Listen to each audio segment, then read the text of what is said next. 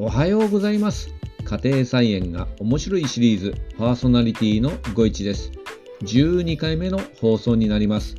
昨日は12月11日日曜日でした。曇り空の中菜園に行きました。その写真を今日の朝ツイートしました。どんな写真かというと去年のですねトマトエリアから勝手に生え出してきたど根性トマトと言わせていただきましょう。きゅうりのネットに自ら誘引し、ミニトマトを実らせたど根性トマトです。でですね、半分くらいは自培になってまして、えー、っと、今日食べれそうな実を収穫して、まあ、あの、いろいろ、後ろ髪を引かれながらですね、撤収しました。全撤収でございます。でもうちょっとね、あのー、生かしておきたかったんですけど、ちょっといろいろ畝の都合がありましてですね、ここでもう撤収しておかないと、えっと、キャベツがまだ残ってますので、キャベツの苗とかね、えー、植えないと、もう手遅れになっちゃうかなと思いまして、一旦このトマトさんには、もうお役目ごめん、ありがとうと言いながら、えー、泣き泣き撤収させていただきました。で、やっぱですね、こんな寒くなってもですね、なんかまだ青々してたんですよね。植物の生命力を感じましたね。で、後でですね、この種はですね、取っておきたいなと思ってます。来年ね、あの、春にですね、種まきをしてみたいです。で、このトマトですね、勝手に生えてきてるので、もちろん何も剪定していませんでしたが、まあ、結構実ってましてですね、甘かったんですよね。これ参考になるかなと思いまして、秋以降は放任栽培でトマトを育ててもいいのかななんて、まあ思った次第でございます。撤収にはですね、支柱とかいろいろ片付けにですね、時間がかかりまして、まあ2時間以上かかったと思いますね。結構しんどかったです。で、あの、きゅうりの棚に勝手に巻きついてますので、それを取ったりですね、で、きゅうりのネットをしまったりですね、えー、それでですね、昨日の仕事はもうこれで終わったという感じになってました。で、この番組をですね、お聞きになっているあなた、トマトを育てていますでしょうか？冬になってくると水耕栽培やられているという方もいらっしゃると思います。もしやってたらその楽しみ方などをぜひ教えてくださいね。僕はやってないんですよね。水耕栽培する場所がないのと、多分ですね、手入れができない性格だと思います。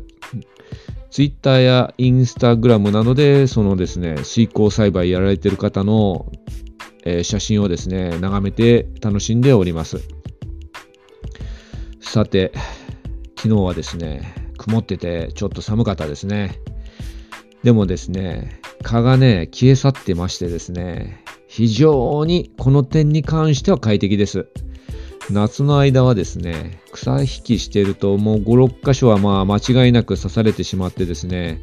で、特に耳とかですね、指にね、刺されるとですね、痛がやくてもう始末に負えないんですよね。まあそんな感じで蚊がいないっていうのは、ある意味天国です。でね、あとね、モンシロチョウもね、さすがにね、寒くなってきたのでいなくなってます。で、昨日ブロッコリーをね、一つ収穫しまして、虫食いもなく綺麗な超辛いでした。えっとね、超辛いっていうのは私もね、えー、っと、最初知らなかったんですけど、頂に花、つぼみと書いて、超辛いと言います。で、ブロッコリーのもっこりとして食べる部分を超辛いと言います。あとは、レタス、中株、赤株、ネギ、分け木を収穫しました。で、お隣さんからですね、またいただき物いただきまして、エビネイモをいただきました。で、エビネイモっていうのはですね、里芋の一種で、エビのように反り返るように育つそうです。いただいたのはちょっと長っぽそい里芋っていう感じでしたが、あの、手入れをすると、その、なんていうの、エビのように反り返るそうです。どういう手入れをするかというのは僕もね、ちょっとよくまだ分かってないんですけども、えー、っと、いただいた芋を種芋にして来年ちょっと育ててみようかななんて思ってます。えー、あとですね、その菜園仲間がですね、業務スーパーから A1 だと思うんですけど、結構でかいサイズの1年カレンダーをもらってきて えー、これをいただきまして、小屋に貼り付けておきました。で、こちらはまあアナログカレンダーですよね。で、書き込みをね、していこうかななんて思ってます。せっかくいただきましたんで。で、あとは昨日紹介した Google カレンダーも使って便利な菜園ライフになったらななんて思ってます。で、追加で今考えてるのは、畝に番号がまついてるんですけども、何をいつどういうふうに育てているかというリストみたいのをですね、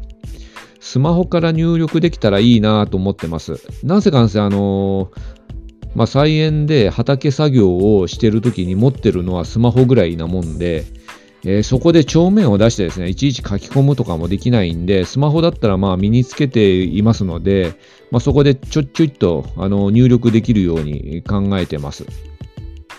まあ、できたらいいなと思ってるんですけど、できるかどうかわかんないんですが、まあ、そういうツールがあればいいかなって思ってます。で、まあ、ちょっと、まあ、できるかどうかわかんないですけど、考えてみたいと思ってまして、こちらも。まあ、うまく動くようになりましたら、紹介したいなと思ってます。えっ、と、今日はこの辺でお別れになります。今日もお聴きいただきありがとうございました。あなたにとって素敵な一日となりますように。また次回お会いしましょう。それでは、さよなら。バイバイ。